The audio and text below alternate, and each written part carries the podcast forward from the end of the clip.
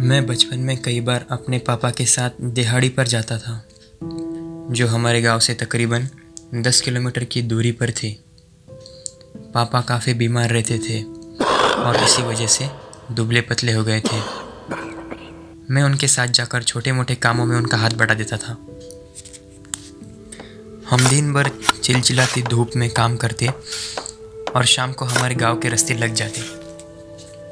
ये दास्तां जब हुआ उस दिन हमें दिहाड़ी पर काफ़ी बड़ा काम मिल गया था। उसे ख़त्म करने तक रात के आठ बज गए थे। अच्छी कमाई होने की वजह से पिताजी ने रास्ते में पड़ने वाले गोश्त की दुकान से एक किलो गोश्त खरीदा और कहा बेटा आज तुमने बहुत काम किया है। अब रात को कुछ अच्छा खाएँगे। पापा और मुझे दोनों को ही गोश्त बहुत ज़्यादा पसंद था। तो ऐसे ही हम दोनों गोश्त लेकर गाँव की तरफ़ जाने वाले रास्ते पर चलने लगे। रात काफ़ी हो गई थी। रास्ते के दोनों ओर मीलों दूर फैले पेड़ और खेत थे, जो ठंडी बहती हवा से सरसरा रहे थे। रास्ता बहुत ही संकरा और छोटा था। चारों ओर गुप्त अंधेरा फैला था। और उस गुप्त अंधेरे में मेरे पापा सिगरेट फूकते हुए मोबाइल को जेब में रखकर उसकी टॉर्च की रोशनी से आगे बढ़ रहे थे। उनका एक हाथ मैंने पकड़ा था और दूसरे हाथ में गोश्त की वो काली पन्नी थी। थोड़ी देर चलने के बाद पापा ने अपनी जलती हुई सिगरेट मुँह से निकाली और अपने रोज़ वाले अंदाज में मोड़कर रास्ते के किनारे फेंक दी।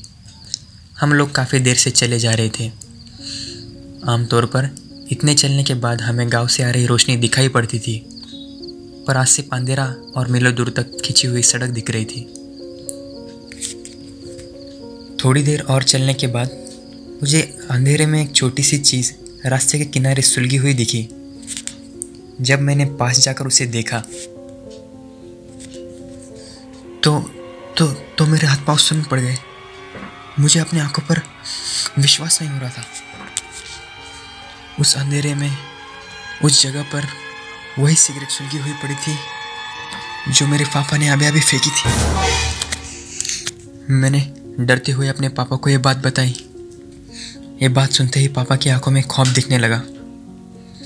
पर पर उनका चेहरा एकदम तटस्थ लग रहा था। शायद वो मैं ना डरूं, इसलिए अपने चेहरे पर वह डर का भाव नहीं लाना चाहती थी। पर खौफ उनकी आँखों में साफ़ साफ़ दिख रहा था। उन्होंने झट से मुझे गोद में उठाया और तेज़ी से पाँव पीटते हुए रास्ते पर चलने लगे। ठंड सर्द हवाएँ अब और भी तेज़ी से बहने लगी थी। खेतों में पेड़ों और पत्तियों के सरसराने की आवाज़ें अब और भी ज़्यादा उग्र होती जा रही थी। पापा और मैं पिछले एक घंटे से चले जा रहे थे, पर अभी तक गाँव दिखाई नहीं पड़ रहा था। मैं डर के मारे काँप रहा था। पापा के चेहरे पर भी डर का भाव बढ़ता जा रहा था। तभी चलते चलते पापा का ध्यान उनके हाथ पे लटकी हुई गोश्त वाली पन्नी पर गया और उन्होंने झट से गोश्त की पन्नी ली और उसके अंदर का सारा गोश्त फेंक दिया। उन्होंने हाथ जोड़कर कुछ प्रार्थना जैसा कुछ किया और तेज़ी से मुझे लेकर वहाँ से चल पड़े। ऐसा करने के थोड़ी देर बाद हम अपने गाँव में पहुँच गए। घर पहुंचकर मैंने खाना खाया और मैं अंदर सोने चला गया। घर के बाहर माँ और पापा आपस में फुसफुसा रहे थे। पापा माँ को हमारे साथ जो कुछ भी हुआ, वो सब बता रहे थे। इसी बातचीत में उन्होंने माँ से जो कहा, वो सुनकर आज भी मेरे रोंगटे खड़े हो जाते हैं।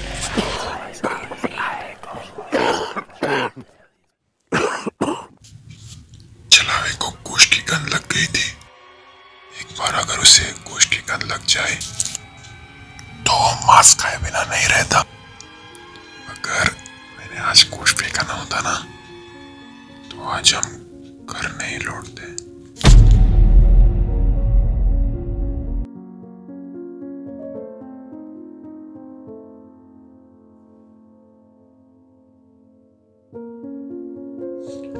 सो है गाइस आशा करता हूँ आपको वीडियो अच्छा लगा होगा। और अगर वीडियो अच्छा लगा तो please subscribe my channel and like this video और अगर आपके मन में कहानी के लिए कुछ शब्द है तो उन्हें कमेंट बॉक्स में ज़रूर बयां करें।